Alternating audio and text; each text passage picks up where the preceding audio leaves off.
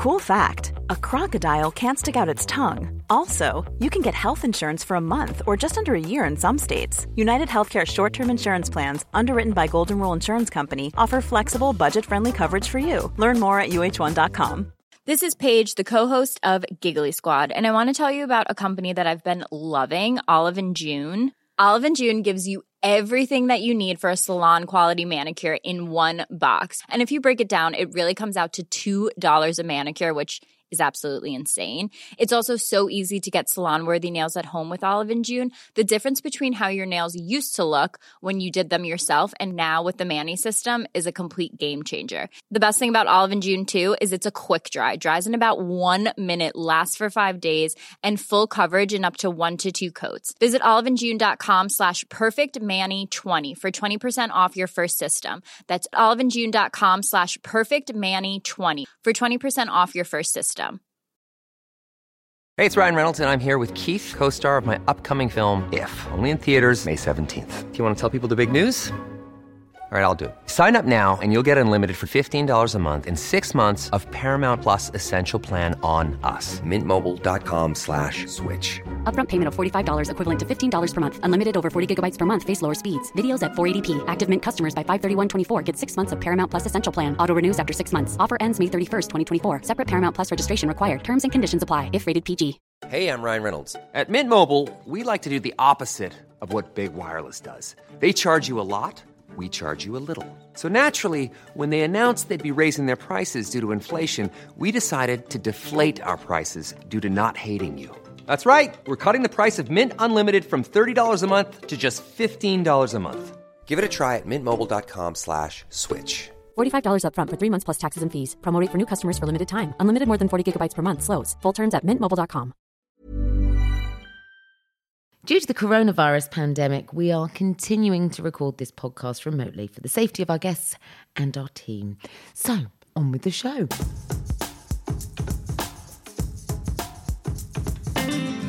Hello, and welcome to White Wine Question Time, the podcast that asks well known friends three thought provoking questions over three glasses of wine. And this week, my teenage self is beside herself because I'm joined by two women who, throughout the 80s and 90s, paved the way for women in music doing their thing, their way, ripping up the rulebook as they went, and igniting the charts the world over. They're the 80s girl band who became the biggest selling girl band of all time, bigger than even the Supremes. I'm talking 40 million plus record sales, US number ones, and sellout tours that, until COVID reared its ugly head, continue to this day.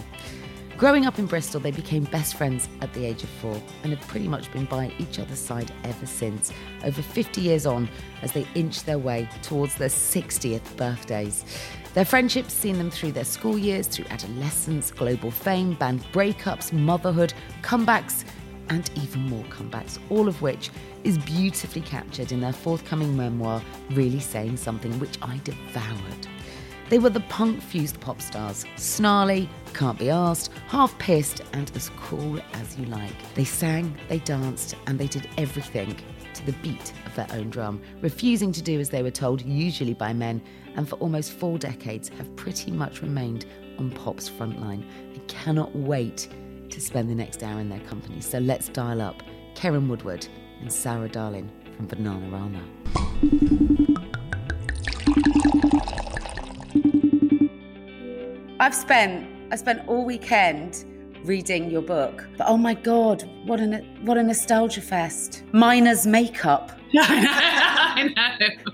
Well, you're probably a bit younger than us. So, but did you have the white uh, nail varnish? Because that was so the rage. yes, and then when I couldn't afford it, I used to have to resort to Tipp-Ex. Oh God, yeah. Or like Keren, shoplifting. shoplifting. Did you shoplift? All my friends shoplifted, and I didn't have the chutzpah. It's the only time I got caught was stealing the white white nail varnish. You have remembered so much in this book, and I, I have. Um, first of all, I take my hat off to you because I can't remember like last week, let alone, you know, when you met at when you met at the age of four. But going back and, re- and writing this book, how's it been for you? Because it's it's it's the first time you've ever done it in this level of detail, isn't it? Yes, but uh, to be honest, considering it's 50 odd years, that's quite a small amount of detail, really. And it's what to leave in and what to take out. Um, Yeah. and we were just going to do the Bananarama story, and then the childhood. We started with a bit of childhood writing, and then couldn't stop, and it was just all about like little things about us wading upstream in with our trousers rolled up when we were about ten. And and- I mean, the day to the park, coming Yeah, home from God. school, get on your bike, go to the park, hang out. I mean, that was every day. Everything. But Every for, but for years, that's what we did after school. yeah. You know, That's that's all anyone did. You got in from school, Yeah. changed, got your roller boots on or your bike, got your chopper, off you Yeah. went. Oh, we didn't have a chopper. no, it was too I wanted expensive. A chopper. I had a Moulton mini. Oh, so did I. I love the detail in which you write about how skint you were, despite certainly in your early early days of Bananarama. You're selling millions of records, but you're signing on. You're absolutely brassic. You're living in you know rehearsal studios that are, are free of charge, and you're showering. Where would where would you go for showers? Swimming baths, which is still there. Oasis- Really funny there because they had like little stalls where you open the door and there's a bath in there, and Keren said somebody ran They the bath did. for you, and you paid fifty p and you had a bath. I mean, that's almost Victorian. It's like what? Well, it was. It was like a Yeah. bathhouse in It's the really Oasis swimming baths. I don't know if they still do. I doubt they have that there. But that was just at the end of Denmark Street where we were living. So that was what we, the rest of the time was a boiled kettle and a bowl. splash the face. I mean, like when you say you're living in Denmark Street, that's like you know prime location now. That's multi-million pound addresses. I know. Uh, it was. it was literally squalid. Yeah. It really was. It I was mean- a horrible outside toilet that was filthy, and I imagine the Sex Pistols had used ten years before or five years before us. It was Um, their rehearsal studio, wasn't it? still belonged to those two, and they still rehearsed there with their new band. So um, yeah, we just lived in what used to be the office above it, and so it had an old table and just had nothing in there at all. No. Cold water, no hot water, rubbishy toilet outside and in the leaky leaks in the roof Yeah, between the beams. So we had just sort of carrier bags catching the leak. catching all the water. And, and Keren and I just took the uh, mattresses from the Y, YN, YWCA. YWCA, where we were living before that, while we were at college, while I was at college. Um, yeah, we just dragged the the um, mattresses down there and th- flung them on the floor, and that was it. I, I think we were only there for six months. but we end, were weren't so happy there. Yes. I mean, Were you? right, well, such an adventure. I, I sort of think Soho. I mean, you're in the Yeah. heart of Soho. And Um, back then, that was where everything happened. Yeah. It was. I think it, you know, it's it was just a place of huge excitement for us. The fact that we could walk out and just be in the middle of everything. I don't know what it's like now in Soho with clubs and things, but back then there were clubs everywhere. And even if it was like for one night somewhere, everybody knew where to go. And so we literally went to millions of clubs and could just walk home or stagger home. Yeah. Like a And then- with a hot dog.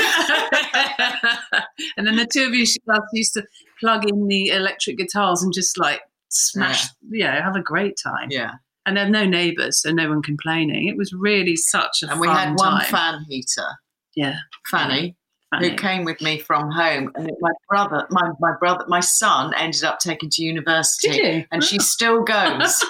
Fanny, no, she's yeah, she still goes. Where is she? that's amazing. Normal now. Is she? Yeah, still in working order. Good old Fanny. So all that detail, you've you've not you've not forgotten any of it, and that's remarkable. With when you consider how much you've been through together. I mean, like for years, you've been on and off planes, touring the world. Life has never really. You've not like you've ever had those kind of ten years of sitting at home getting fat. Well, Or have you? Not ten years. it was easier remembering all the childhood and the fun stuff and the club stuff we used to do. Yeah, But the Bananarama stuff, because it's like our fourth decade, that tended to blur into one. It's like, what did we when do? did we? year? Yeah, where Was that we the then? year before? Yeah. Yeah. And then it's like you can't say, "Well, I went to America, then I toured Australia, and then say, I and mean- then we did that the next year, and the next year." So it's like that became, Right. You know, that's what you do because that's your job. So really, I found the most enjoyable stuff to write about was obviously relationships with various people we had, we knew, uh, George Michael or Keith Flint from the Prodigy, but it was the childhood and the teenage and the excitement of leaving home and being in this hostel and then moving into the Pistols thing. Yeah, Was- it was was- quite emotional, wasn't it? Yeah. There were moments where we got quite emotional, and Did especially you? I'm not surprised. because of growing up sort of in each other's houses with each other's sort of Family. families. The first Um, Vesta curry we made. we didn't put that. Oh, we didn't put a Vesta curry in, did we? we thought we were really exotic. Boiling water and stir. Yeah, but where we grew, I mean, you're because you grew up in Bristol, and I'm from down down down the road in in Cheltenham. But like, I remember not having Chinese food until we were 16, and and like the Vesta so a? Vesta curry would have been. Was it in a can? If it was in a can, we might have had it. It was in It was in a box. It was in a packet. You pull the top off, put it in a bowl, and put boiling water on. And they also did chow mein as well. Yeah, I'm not sure we Which is- that. Fancy. yeah. See, our kids don't know what we went through. What, what you know, our, our taste buds were so simple. It was either a Findus crispy pancake or a Vesta curry. That's as exotic as it got. For our first few years in London, we had no cooking facilities at all, apart from a kettle. So Used to boil was eggs in the kettle smash and bake beans, heat the beans in, the, tin, in, the, kettle. No. No. And then ah. open it. While we're We water for the both, weighed, smash. we both weighed about seven stone, thought we were fat. Oh, you did everything your way or the highway, and I loved that. In fact, I think when French and Saunders tried to spoof you, it was almost impossible to spoof because that's who you were. So that kind of falling out of taxis, couldn't give a shit. I'm not doing that. it was um it was a slight exaggeration, but I mean we we know we saw Dawn. we saw Dawn quite recently, and I just sort of we, at the time we sort of said, where did you get it from? And they actually got it from an interview Yeah. from, from someone who had travelled round with us while we were working. It's like, well, I'm not going out there. I'll have to come in here. You know, it's like we're that's when we're on that whole thing. I was like, oh, just one more thing. Oh, yeah. Oh, one more thing. Oh, that's what we said last time. Yeah.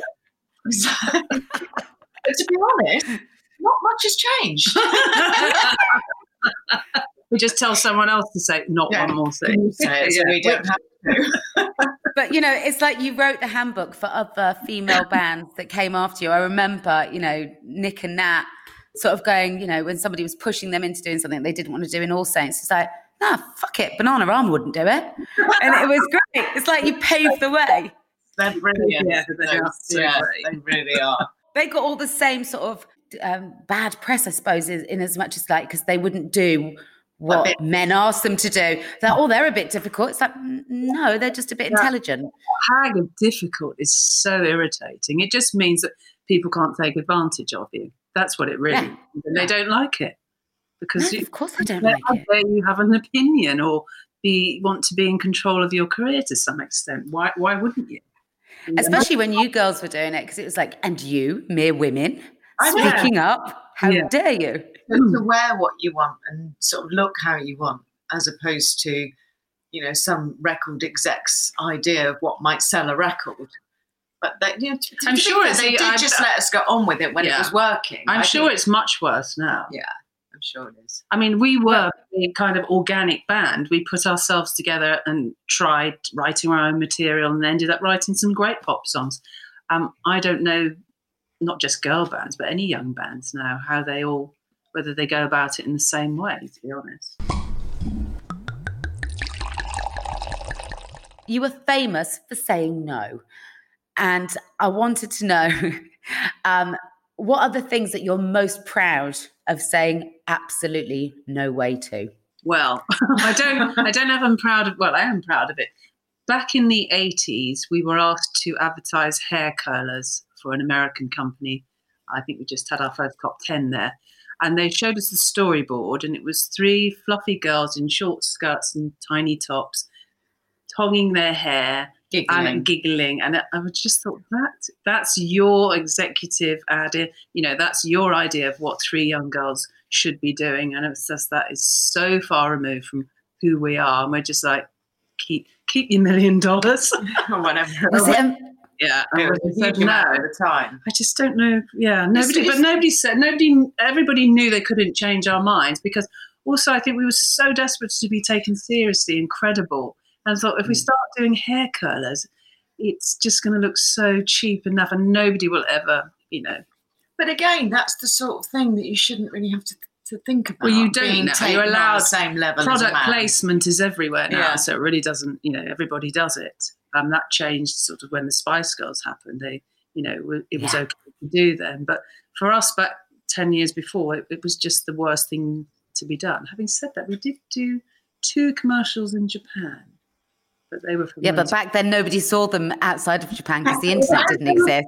motorbikes We did a motorbike um, and a piece of camera Fonda. yeah. So that was yeah, But it was that was cool. But that was the thing, wasn't it? You would go and do, I've done an ad in Japan. Would you like to come to my second home that paid for it? there was a lot of that. so true.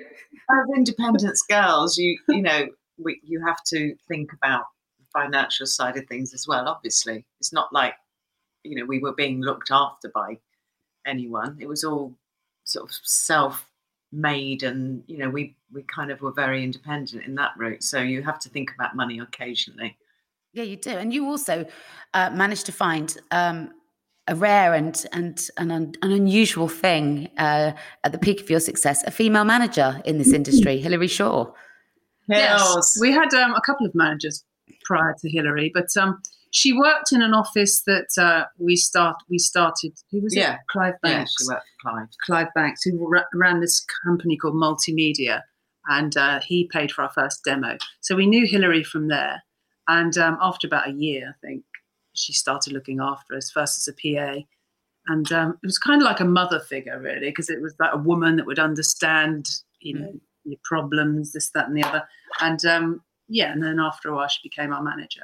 We were never particularly good at being told what to do by No. anyone, and, and we had had a few managers who they'd come up with ideas and said, "I "Don't really like that idea." You know, we, we were very much self-driven, and um, Hills helped us sort of facilitate as a group of girls. We we we managed to sort of pursue our own sort of ideas together. Here's a couple of things that I know you said no to. One is um, the opportunity to work with Malcolm McLaren at a time when you probably really would have benefited from from an association with him. But he had an idea that you would record a song that he was going to write for you called "Don't Touch Me Down There, Daddy." Yes, what the hell is that? Really? It's just gross. It, it really is. He was. We went to meet him, and he was quite domineering. I think he was trying on purpose in some ways to make us feel a bit awkward, Yeah. or to to sort of make us feel. Sh- I think he went and- he went away and said that we looked like boys or something. Yeah. It was like really I weird. mean, he shouted to me like I was in the classroom. I remember sort of thinking, "God, what am I doing here?" and looking out the window. And he said, "Oi, you with the dark hair or whatever." It's like how Yeah, rude. very rude. yeah. So it would- is- it would never have I don't, I don't think it was a. never- it, it wasn't a serious. Uh, we we met um, Bernie Rhodes from the Clash, who was also said, "Do you want to go? Can you go underground for a year and learn your trade?" And it's like, No. underground for a year No. at 19? no, we're ready to go now. Must have been quite hard though to be assertive at a time when people were just not used to being spoken back at or challenged by female artists. but that just came very naturally to us. And I, d- think just- it was sort of post-punk, so Yeah. you know that there was a sort of attitude in the air. And it, and when you're young, it's like you don't care because we didn't. I didn't grow up thinking I'd be in a band. The fact that we were in a band was kind of by accident because Keren and I lived in that rehearsal room. We met those sorts of people and then made a demo, and Terry Hall bought it. It was all kind of accidental. But once we we started it, it became very very serious for for us. But it was always we didn't care if it ended the next day. It wasn't that kind of career planning. Let's let's see project five years ahead and see see where we'll be. And I don't think we do that now either. No, but that is kind of the beauty of you. That was the magnetism was like to grow up for me seeing women that I could walk to the shops every Wednesday fortnight to so every, every other Wednesday I would go and get my smash hits. I just wanted to see what you had to say. Who are you going to piss off this week? Who are you saying no to? Who what what where had you fallen over drunk in Soho this time? And you were unlike anything else that was around me and it was oh it was amazing and i styled rags in my hair loads of hairspray i mean to try and get my hair as big as yours was almost um, i mean almost combed a bald patch into the back of it Yes. But I think it's so vital, like you say, if, if we were kind of an inspiration to you, it's so vital for young girls to have Mm. someone to look up to, someone to say, oh, I can do that. I mean, for me, it was Debbie Harry, and it wasn't that I kind of related to her, because she, she was from New York and she was, as everyone pointed out, she was in her 30s. It's like as if that was, well, it was old to me at 14. But I mean, how dare they just say, oh, she's made it now? But she's quite old, she's in her 30s. And that's it really stands out to me. They kept Yeah. putting that out there. And it's like, but she was amazing because she just looked tough and yet feminine and glamorous and Mm. great music. Um, she embodied everything, you know, that I wanted to be. And it was very rarely you saw that in the 70s growing up with on TV. It was all very smooth men from America or rock bands. Yeah. But also, she stood up front and they stood behind her. She wasn't supporting cast; she was the star of the show. Yeah. The star. Yeah. and Brett- and that in itself was just like that was a breath of fresh air. Even with bands like Fleetwood Mac, you know, there was always that kind of male female balance. You know, that it was a, a, a partnership between the, the four or five of them. Yeah. Uh, whereas with Blondie, Blondie was Debbie Harry. yeah. Yeah. and I think you know to to sort of be able to look attractive. She's she was incredibly stunning, and you know wear a mini skirt or wear a mini dress, and yet somehow not look like you're doing it to please men or you're doing it mm. because you have to, just doing it because you look bloody hard like it. You know, it's. I think her attitude was amazing. Totally. But then so was yours. You know, I remember buying a donkey jacket and some DMs because you had them. A, a donkey jacket. And I remember my dad, I was coming home, my dad went, bloody hell. I mean, it's what they empty the sodding bins in. And I was like, oh, so comfortable. And the DMs were so comfortable. I was like, I'm really on board with this lot. They're really comfy. we do find it strange that we became successful wearing that get up. I mean, really, that's not, you know, I mean, I've actually feminine, met people who, like, I, I met males who said, "Oh God, I Really loved you, lot. I really fancied you. I had your picture on my wall," and, and I was thinking, I just look like a boy. You know, I had dungarees, or you Mm. know, it's. I think it, but I'm. I said in the book, I'm quite proud that we became successful pop stars, sort of wearing blokes' clothes in some ways and not conforming to some sort of stereotype.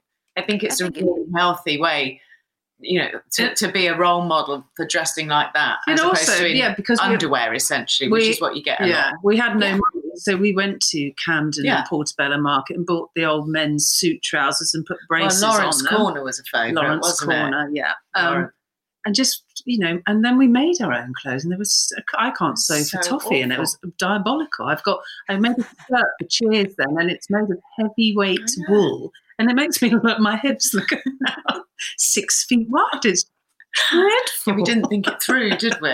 No, I can't sew. I'm afraid. Yeah, but you would turn up on like Top of the Pops or The Tube. I remember seeing you on The Tube. Mhm. And you'd have these men's trousers on. You could clearly see that you just chucked some braces on and then just whacked a big belt round them. So then I'd go up into my dad's wardrobe and, you know, what I would try to concoct was just a pile of shit by comparison. I doubt it. I'm not sure it was exactly the same. Like a sort of busman uniform Yeah. that you'd just adapted with, like say, a belt. yeah, Bus conductor chic.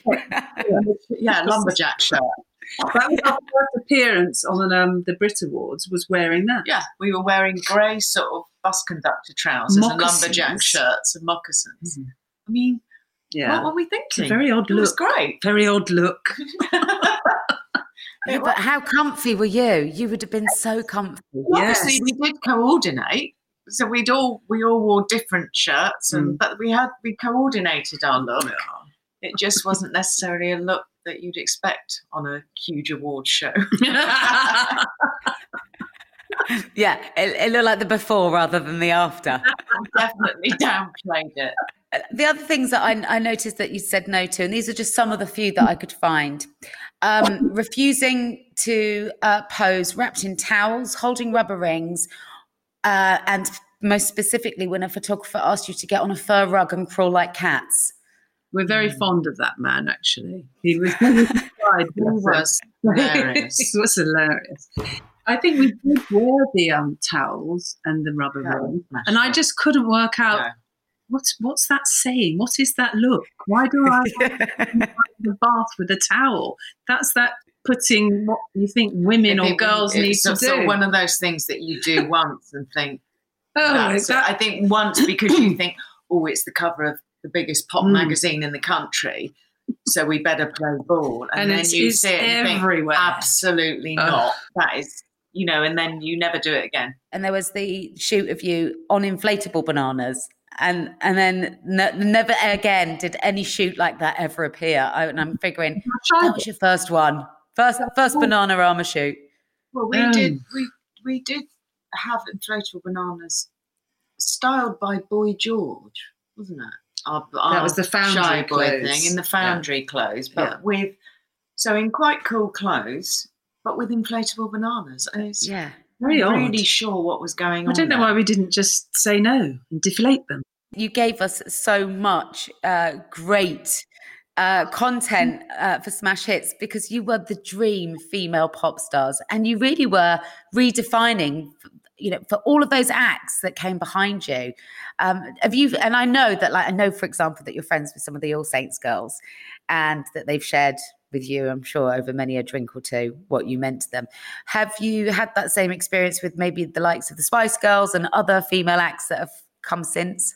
Um, with Emma, I think Emma said it, we were the first um, concert she went to, which was very sweet. And uh, Mel lovely. B is always very flattering. Yeah. And, uh, yeah, she said she'd seen us on TV and just thought that attitude, that that whole thing, that you know, I want to do that, and that I think it's so important for young girls, us or anyone else. Just need someone to look up to in all kinds of industries, not just music. To just think, yes, I can do that. Because if it's not there, you can't aspire to it. You can't. You You, can't. feel like you're not part of it. But when we when we did some promotion last year, because we had an album out last year, I was amazed at how many women Yeah, in editors, editors of like big or in quite high power jobs said, "Oh, I wouldn't. I don't think I'd be doing this if I hadn't looked up to you." Because it sort of made me think I can do that. probably Yes. more um, satisfying to hear from other women than than getting an award or anything to actually know that, yeah. that you know you may have That's just as well because we never get any awards, do we? You did get you, you got a few Brits back in the day, which No. you you No. no. We only Yeah. ever have one nomination. No, That's outrageous. Well, you see, unfortunately, in the eighties, it, wa- there wasn't a girl band; it was just a band. So it's Or a female. it's obvious that a band is going to go to a boy. It's not going to go to women. You you highlighted one um, kind of brilliant point of illustration as to the gender imbalance in your heyday, and that was the Band Aid single. And apart from Jody Watley, you were the only women in the lineup. yeah, How wrong is that? it's so wrong. Seems- That's so seems wrong. a bit wrong, doesn't it? Yeah. I'm not sure how it happened. I mean, Uh, how- and none of sure us had had a, a lead line. It was all all the males. It- it- Yeah. that's just. I think that's a throwback from hundreds of years where it's patriarchal and it's just the way life is, and you just have to challenge that now. And I just, but even in a small way, we've we've addressed that in the book. But I mean, it's just you have to stand up and be counted, really, because otherwise it just doesn't move on. Without people like you to show us that you don't have to say yes, you can say no. uh, that you don't have to dress that way. You can dress your way. That you can have an attitude and an opinion, and that be okay. Like none of that stuff was uh, perm- permitted when I was growing up until you guys came along. And you know, there's a brilliant story um, about when you were in America once, and, and record executives put over a tannoy system in your hotel that they wanted you to come and join them in the jacuzzi. I mean, what the fuck is that about? And you just went get lost and went to the bar. Brilliant. so many women in the jacuzzi with all these execs, and it was just, we just didn't. We just didn't look the part anyway. We had No. DMs on. It was we're in, our boy regalia, and it's just it was just that Kevin and Perry moment. doing that. It's those stereotypes, and we wanted not. We didn't consciously want to challenge them. It just felt like it came naturally. Why would we do that just because we're a girl? Why would we wear that just because you think that's what girls look like? Well, we'll do what we want to do. Not in a bolshy way, although sometimes we're a bit bolshy, but just in these are my rights. Let me have my rights. You, you do You know, things you want to do, and I'll do it my mail way. group and say, you know, would you mind putting something a bit more skimpy on because we think it'll sell Noel more Gallagher. Yeah, yeah. imagine going to Oasis. Yeah, but maybe if you just had a really Or tight undid your, undid your shirt and put a medallion yeah, on. Yeah. That'll sell something. You know, it's it, it is ludicrous the way it's you know it's it's always been that way. But I remember the um the Brits performance that you gave because it was such it, it was deemed I mean so controversial at the time. Do you remember? But you came on and uh, you were backed by I mean like a, a throng Yes. of throbbing male backing dancers in pants and DMs. Stockings, Stockings although they and were pants. They were long They wouldn't wear. it, yeah. they wouldn't wear stockings because uh, they just wouldn't. Um, they were all like long socks, mid mid. and we had them Side. on all fours, and we had. But it was something that you would see in any video, any rap or rock video. Yeah. at the time Would be probably still now. Um, It, gyrating it was a women. role. It was a role reversal, Yeah. but it was it was tongue in cheek. of it wasn't like Totally. repeat that and do it again. I mean, we didn't want to exploit them in that way. We just thought, what a, a fun idea for, for an award show. and it was.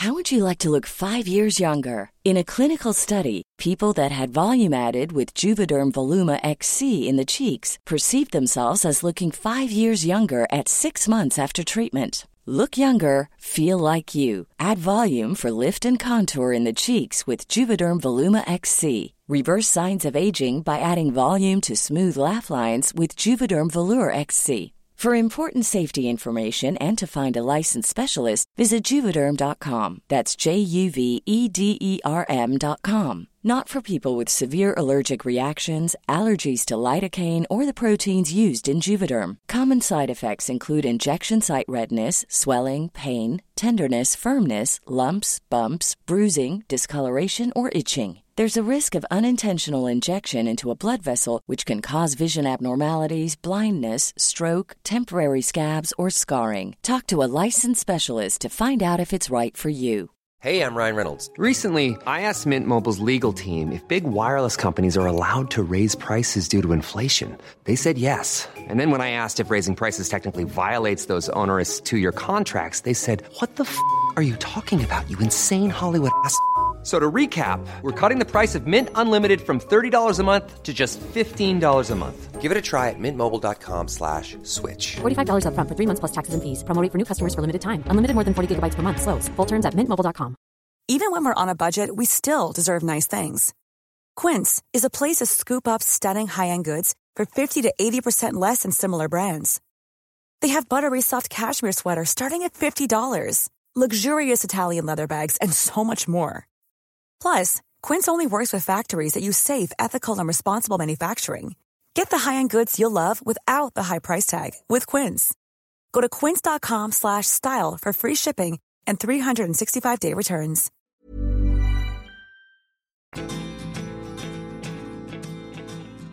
your book is something of you know it encapsulates i suppose the greatest um the, well the greatest moments and, and the most difficult moments of of your life and, and times as friends and colleagues.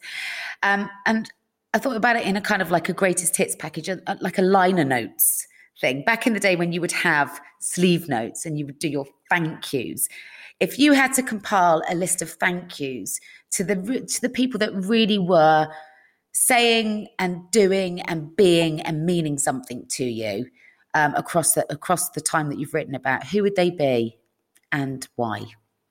uh, my parents for letting me believe I could do anything I wanted. I mean, they didn't have a sort of career like mine, but they enabled me to to feel like just not just because I'm a woman, I'm a woman and I can have a career. I can have um, kids. I can I can do anything I want to do. And it wasn't that they even knew where I was going. They just let me go and, and do it. So it would definitely be my parents, that sort of moral code.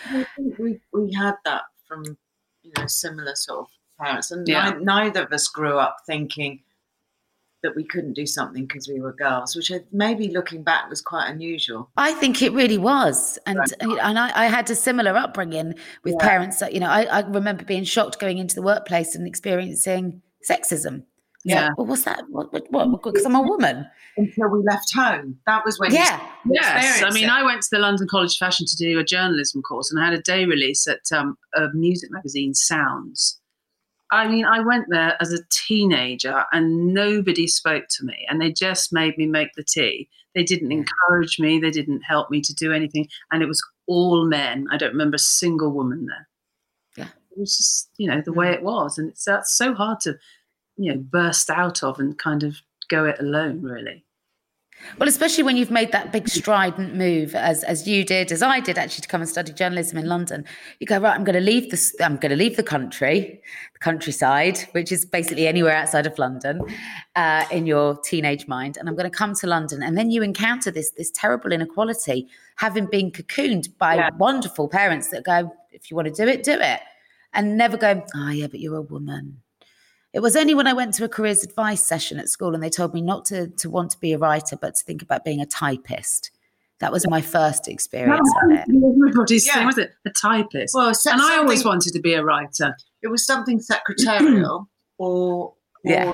in a shop was the two things that I was offered, particularly, you know, I mean, anything's or fine. It's whatever. whatever you want Yeah. to do. It's just having the opportunity to do something else. But uh, back in sort of seventies, think- eighties, it's like what opportunities were there for women really? No? And you know, you think the three of us have all predominantly raised children as single parents. Like, so back in the 80s, you would whisper about women that raised children on their own. Well, you know, she's on her own. My mother was very disappointed that I was an unmarried mother. That that was below her standards, and it was kind of that's how she was brought up to think, you know. So I think as much as I was always expected to be top of the class and you know achieve something, she was very disappointed that I wasn't a married wasn't married before. I didn't do it the right way. Oh, in fact, I never ever getting married, but she was very disappointed. So I think they s- she still had those attitudes. And also Really? in the seventies, it was uh, you. We, did, we didn't have the internet, so everything we learnt was from the TV, and it was so sexist and racist and homophobic. And that has to seep into your DNA Yeah. really as a kid growing up. And So so it becomes a subconscious, un- unconscious bias. yeah, until eventually you start to challenge everything and think. "Hmm." But but that definitely was was kind of you know that's in you when you grow up because that's all you see. Well, that is all you see. yeah. You know, you Yeah. need- apart from in your own backyard, that's all you see. So who who were the ones that came and left a, a, a fantastic handprint on your life? Um, I would say Debbie Harry and Patti Smith, um, X-Ray Spex, all those Yeah. female, Siouxsie Sioux, all those female punk stars. That's the first time I ever saw women that were sort of closer to my age, although not Debbie Harry because she was obviously in her thirties. But, um, but Ancient. Thought, God, you know, women can make music, they can go and do those things. And I just think they were very important at an age where I was sort of 13, 14, thinking, yeah, that, that. and you didn't amazing. feel that there was some sort of Svengali, a bit like you look at the groups from the 60s, you felt like maybe this, the Motown stable or whatever, that Well, yeah, Berry Gordy was there in the background. more front people than actual artists that you that they weren't sort of taking control of their own careers so much. So I think that was the huge difference between the, the sort of punk acts. Who were the people that took a chance and backed you? And I mean, would, would somebody like Terry Hall qualify? I think Yes, I he think most definitely um, Paul Cook because Yeah. uh, we met him as teenagers, Keren and I, and just I mean he he kind of showed us music really the music side of it because he had the, the the contact so we made a demo and he arranged the studio time so he was really important to us But, Yeah. or, or belief before we even had it in ourselves. I think he had Yeah. some sort Yeah. of belief in us. and definitely Terry yeah. yeah Terry Hall I mean, Terry, when we first went in the studio, we just thought, oh God, because we'd had a demo out, we thought, oh, hope he doesn't think that we're sort of professional session singers or anything. And he was so inclusive. And also, we were all pretty much shy together and we kind of mumbled at each other. And well he was Lynval and hugely Neville weren't shy No, only Terry. yeah But he was classic, very, very good company. And um, yeah, we all played everything. It was all very do it yourself, which sort of just was the way we were, whether it was clothes or music, you know, just get on with it and do it yourself. That must have meant a lot actually, because he'd he'd already been successful, had had Paul, and then you're coming along and you've got kind of an idea but not really any idea about what you want to be and who you who you think you, you've got the potential to be. And these guys come along and go yeah we think you're cool. Come on pick up that try Mm. this sing that play that. And it, i mean that must have been quite massive at the time in Well, terms of really permission to go. Yeah. Yeah, I mean, it definitely gave us a, a foot up because then the, the next minute we were traveling to Europe and doing TV shows, and we were on top of the pop. So, but I, I would think in a roundabout way we would have found a way through. But Terry most definitely escalated that, and definitely gave us the confidence to think because he wasn't a big showman and confident, and you know he was kind of shy and introvert in some ways, but just hugely talented and um, really encouraged us. So that was, yeah, he was very important to us, I think. and who else when you think about the people that really were meaningful in helping you on your way When we got signed to London Records, our first label, it was very much a sort of novelty. Um, but once it was working, they were hugely encouraging. And they left us and they to left our own it, yeah, devices, to really. get on with it. And we had the most hilarious pressman in Eugene, Eugene Manzi. Manzi. Oh, God rest his soul, who left us earlier this year. Oh, He We- took care of us like a dad. Yeah. He was so He was amazing. lovely. Yeah. And we he used to come on trips with us even when he didn't have to. and we used to just go and sit in his office with him Yeah. all day, every day, Yeah. just to hang out and because we wanted to. And We- Roger and Roger was hugely supportive Tracy as well. Bennett. And then we went Tracy Bennett. Oh my God, there's another character that you don't see so much of in the business anymore. Oh God, he was hilarious. We we Yeah, had some really great people. Yeah.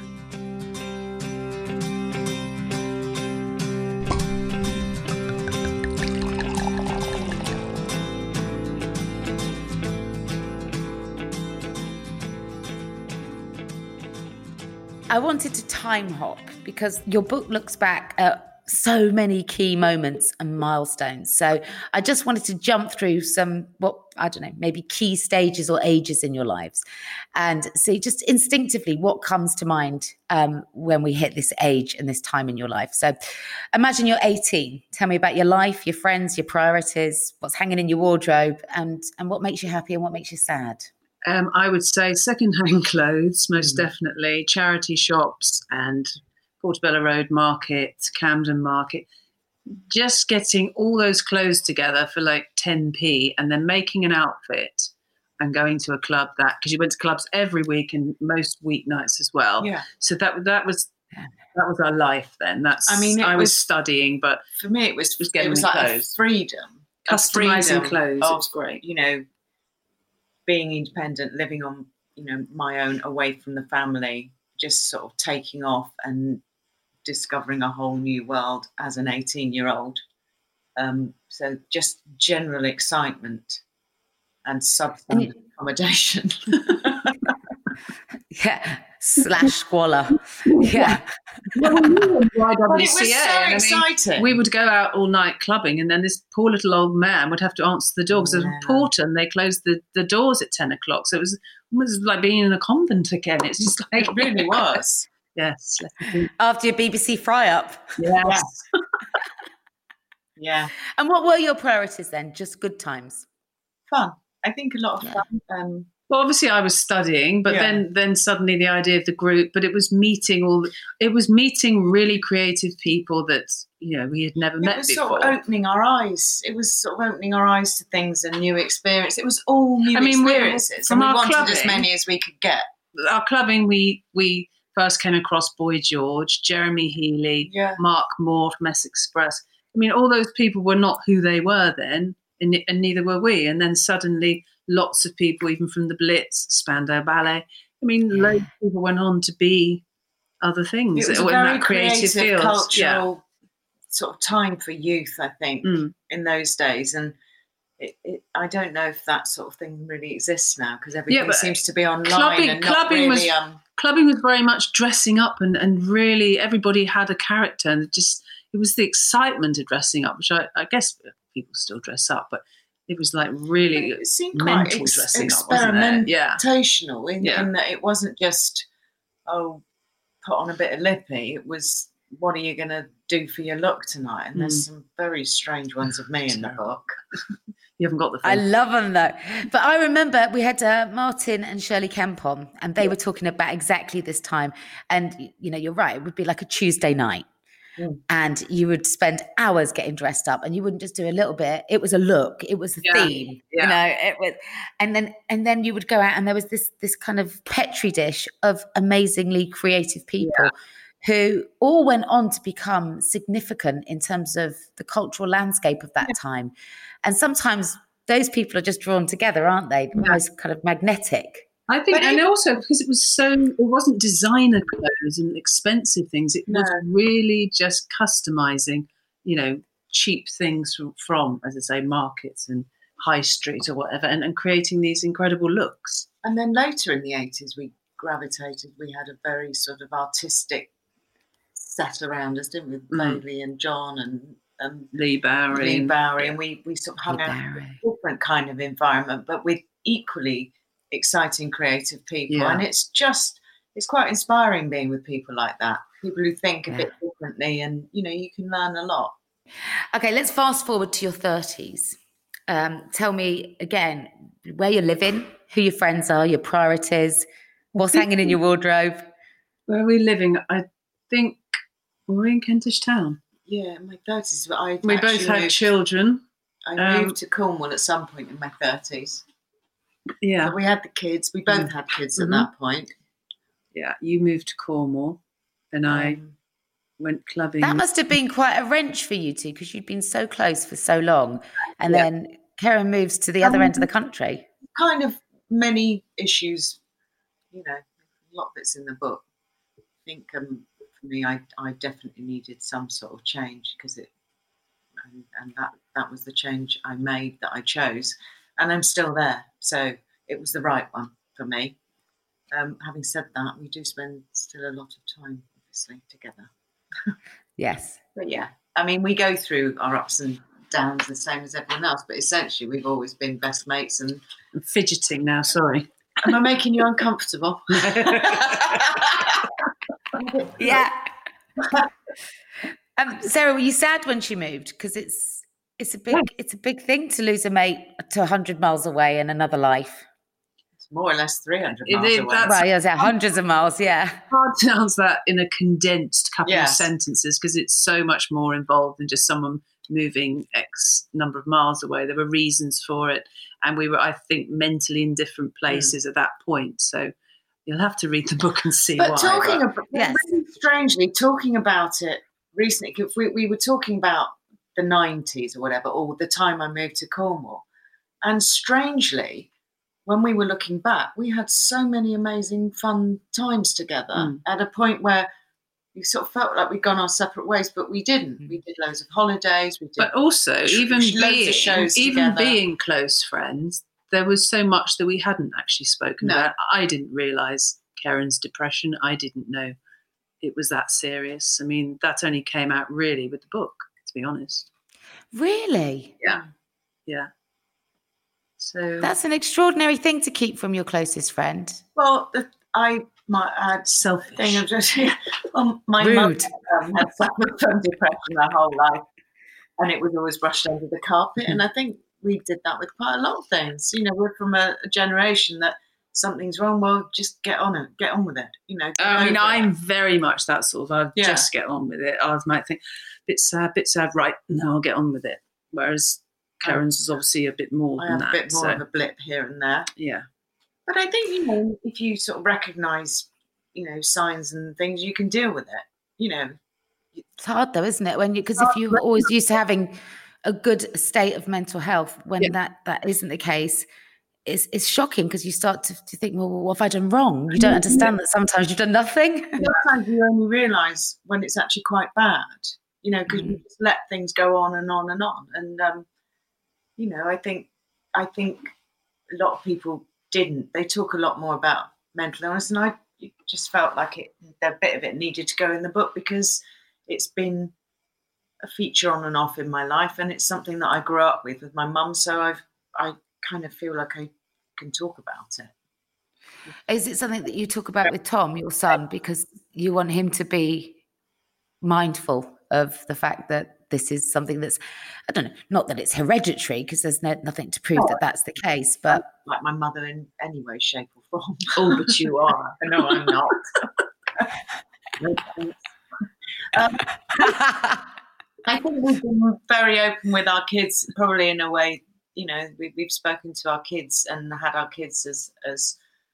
I mean, we're obviously parents, but we're friends as well in a way that we didn't have with our own our, our own parents. Hang on, I did. Well, not in the same openness, the same openness. I don't think. You speak for yourself. All right, and um, I think that you know by discussing and you can learn from mistakes in your past.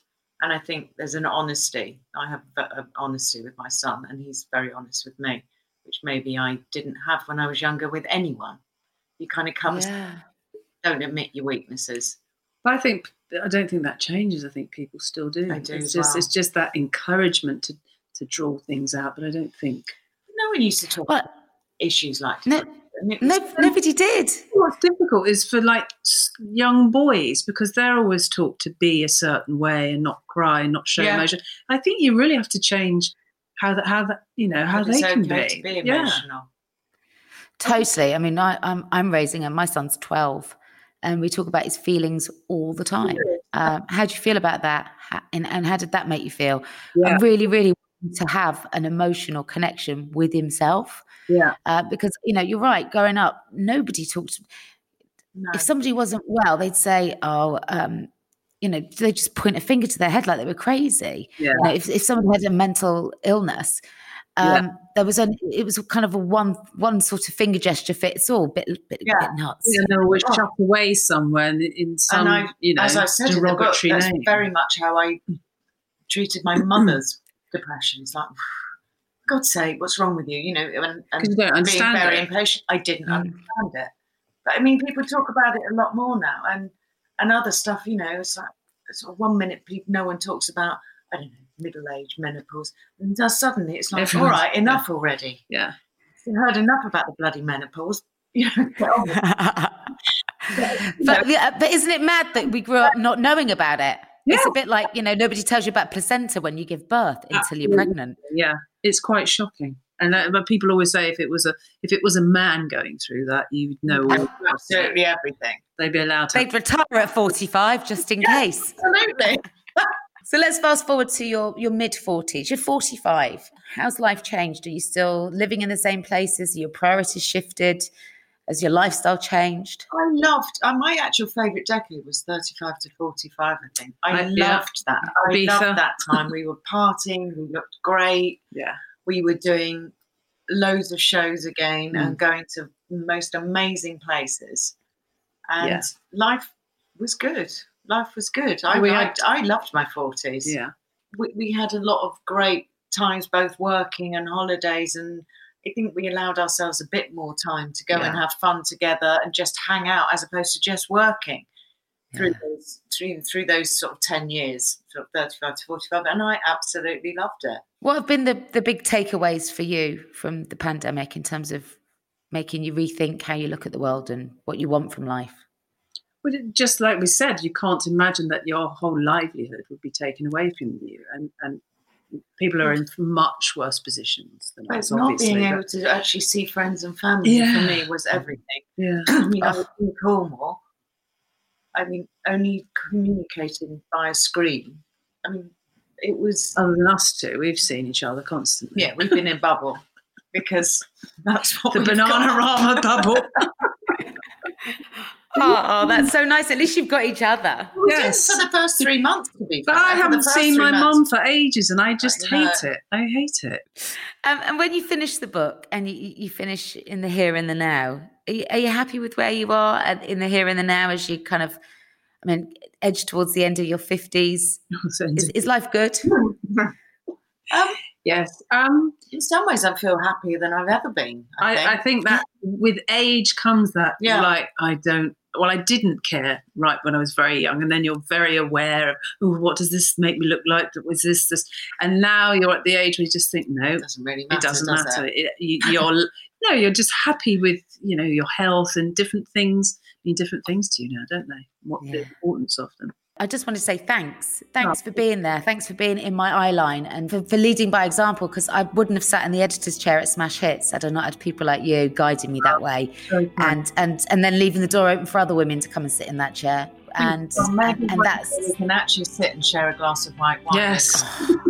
Oh, girls, I really do look forward to seeing you in real life. Get the, get back on the road as soon as you can, as, as soon as COVID permits. And thank you so much for your time. Thanks for Oh, having thank you. That's it for this week's White Wine Question Time. Pinch me, it's over. But we'll be back next week. As always, the show is produced by me, Kate Thornton, with Richard Hatherall for Yahoo UK, and Callum Goddard Mocklow is on editing duties. Music is provided by Andy Bell. His back catalogue with Oasis, Ride, and his solo projects are available on iTunes and Spotify. Uh, I'll be back next week. I can't believe that just happened. Happy days. Pinch me. And don't forget, always drink responsibly.